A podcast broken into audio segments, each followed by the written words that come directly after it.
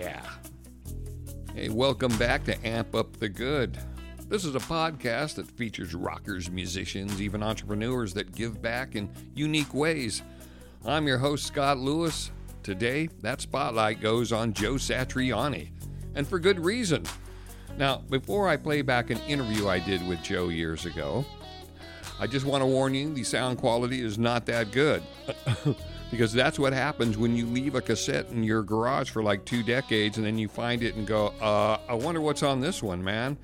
Well, it was Joe Satriani, and it was a follow-up interview to the very first Bay Area interview Joe ever did, and that was with moi. Okay, uh, Joe is a great, great guitarist, as we all know, but he also gives back very consistently. So, for example, Joe has been involved with this great nonprofit called Little Kids Rock dot org, and this organization provides free instruments and rockin' lessons to kids in underprivileged public schools across the country. And it's so needed. Why? Because what is the very first thing they cut in the school budget? The music program. We don't need that. We can't fund that. So if you are an educator, you can access free music lessons. And if you're a musician, you can join in and contribute.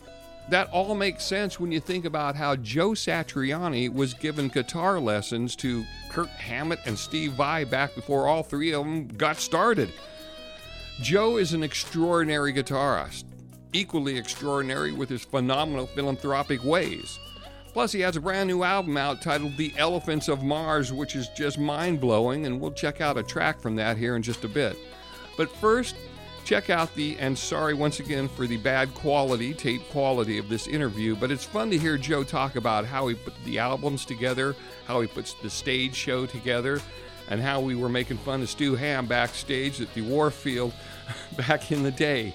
Enjoy the interview and enjoy the music headed your way on Amp Up the Good. All right, here we are live at the uh, Warfield backstage. I'm Lewis Lewis, and uh, I've often spoke about how far back I go with Joe Satriani, and people say, oh, Lewis, you're just full of it. But uh, I have Joe Satriani here with me, and he'll he'll verify this. That's right, we go way back. Now, do you remember? Early fifties. That's right. And then some.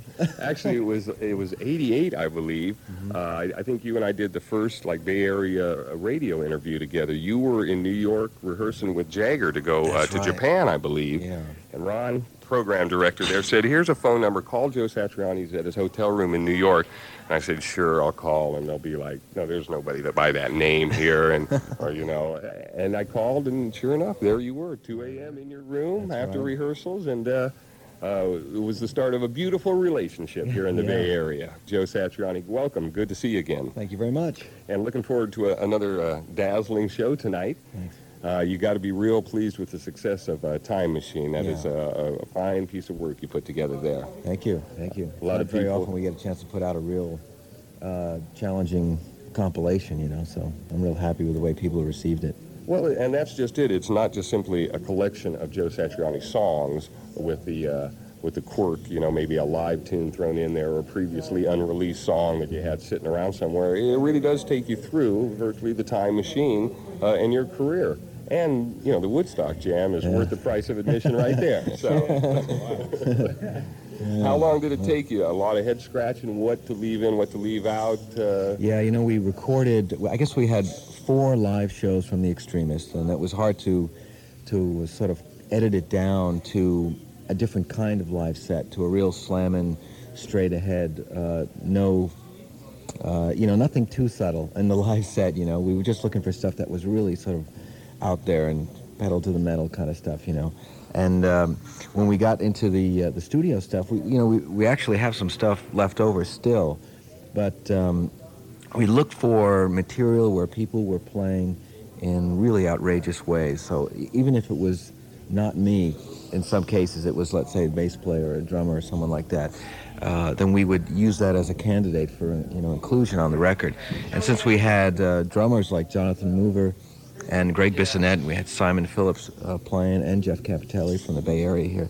We had a lot of stuff to choose from from that department, and we had different bass players like Stu and Matt, and uh, so it was a lot of variety there to to sort of make us scratch our heads a lot and say, wow, what are we going to put in and what are we going to leave out, you know? Yeah, that's got to be a tough decision. Uh, and final decision was you. Uh, you got yeah. to make it. Yeah, I went out, I guess, uh, the whole thing came together last uh, Christmas vacation in between the two uh, extremist legs. And after we finished the U S leg, we went into uh, setting up for the Europe tour, which took about two months. And uh, so I brought all the dats of all the songs with me on tour. And after the shows every night, I go back to the hotel and just uh, play the dats and try to figure out, you know, how the whole album was going to take shape. And I had about three weeks off um, between the end of the tour and when we went into the studio to do Time Machine sessions, you know. Have you ever thought to yourself walking off stage, uh, what I heard tonight, a particular song, if I get a chance to put it out live, Uh, that one is so fresh in my memory that, yeah, I'd want to include that one. Have you ever had that feeling after yeah. a, a certain song or performance? Yeah, well, you know, when Relativity suggested a live record to me at the beginning of the Extremists tour, um, there were a lot of things that I was looking forward to. I wanted to put a live version um, of uh, Flying in a Blue Dream, which I always thought I, I, I eventually wound up playing better live, you know, and uh, just from sort of a guitarist technique point of view. You know, I'm always obsessing about little little... turns of phrases here and there, and uh, there were uh, pieces of music uh, like Crush of Love, and I just got all the things that went on there that um, I think grew into larger songs as they as they went live. Songs like Rubina from the first record, which uh, not a whole lot of people know about compared to records like The Extremists or Surfing or Flying.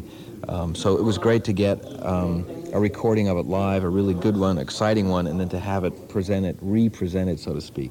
Uh, in a new way, you know. Well, good, because I'm I'm pointing to my program director, and I'm telling him, uh, Flying in a Blue Dream done live is as good as it gets. I mean, it is absolutely breathtaking when you guys do that live in concert. I, I didn't even think that you could top what was already on the C D. But the live version, I don't know. It really gets to me. I think it's, uh, no, it's a really a centerpiece for me when you guys do that. Thank uh, you. Of course, now you're going to tell me, well, we're not going to do that tonight, right? Right. Stu does an interpretive dance during that song. Yeah, so it's he, actually my, my, my striptease. Isn't that's that right. That it's New Year's thing, right? We've just been joined by uh, Stu Hamm, also over there. Uh, welcome. How you doing? Good. A lot of people that knew I was coming up here tonight to do the uh, broadcast before the show asked me. They said, if you get Joe, please find out who is going to play tonight. Well, we've already answered one uh, one question here. We do have Big Stu back on the bass tonight. Yes, sir. Yes, sir. Hey, Bob.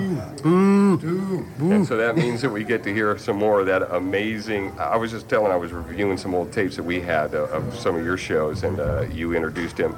Uh, Stu's going to play you something really amazing. I switched. Now I play stuff really banal. Okay, there you go. But in an amazing way. Oh. I'm burning up here. I'm sick. I got J W disease. Oh, really? So don't even get near me. Oh, my God. Don't, I, I won't speak directly into the mic. If you can hear my voice, stay away from me. There you go. See the show, get the plague. No, but we're, it's, it's Phil Ashland on keyboards, and Jonathan Mover and I are back. And, uh, is that who's playing? That's Jonathan. Wow, yeah, thanks that's for bringing the guy him along. Back there. Yeah, well, that's great. You know. And uh, we're having a great time. You know, we uh, we recorded the three new tracks with Joe, and we did a little promo tour of Europe. I think nine countries and no nine cities and five countries in thirteen yeah, days. It was thirteen countries in four days, right? Yes. We played with Richard Marx on three of those days. That's as well. Right. And we had some great Italian food. Well, there, there a complete tour. um, I noticed that there's, there's microphones on stage. I thought perhaps they were just there for me to do my emceeing tonight, but there actually looks like there's one over in your set of the stage there mm-hmm. that uh, I can only imagine. You're going to unleash the vocals on yes. us again? Yes, it's yes. true. I have to sing at least once. It's sort of... part of a pact with the devil I made many years ago. His own little crossroads deal. I like yes. that. You must embarrass yourself with singing once every night. I'm actually doing the vocals with a little condenser mic, yeah. but Joe looks so good when he stands up in front of the mic. Because I was under the impression that it was the two of you harmonizing all this time. Oh, I don't think the people are ready for that. No, Joe. So that's a whole other pact with we another tried devil. That, as a matter of fact. We did actually it was yeah. before. And it was sounded but, good at Hun. Yes, it was. Uh, yeah. It was sort of Charles Ives-ish kind of.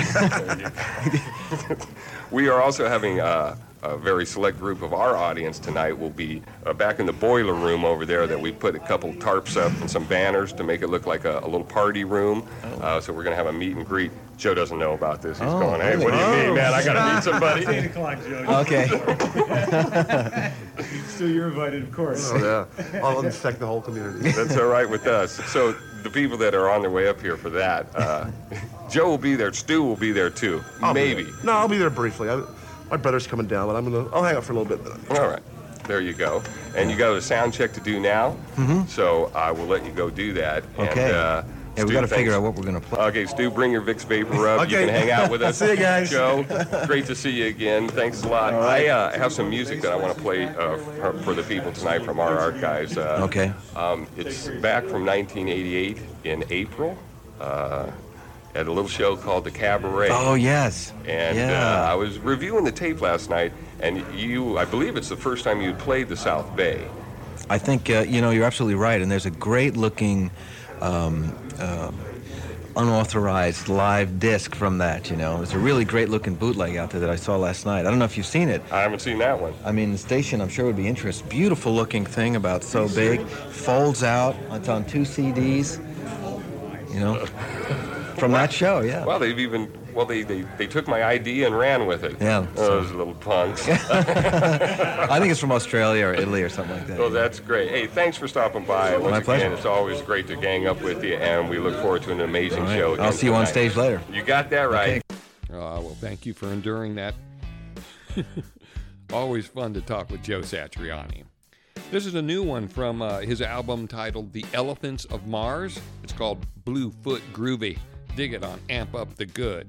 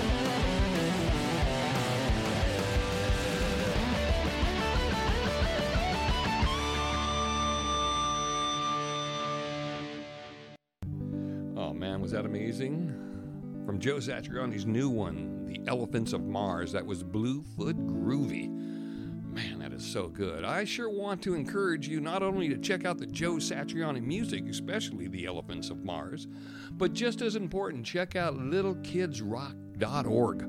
Or see if there's a music program in your community that could use some support, because you don't want the next generation of guitar players to sound like me. No matter where you are or what you're doing, I appreciate you listening. I'm Scott Lewis, your host. No matter what you're doing, where you are, you can always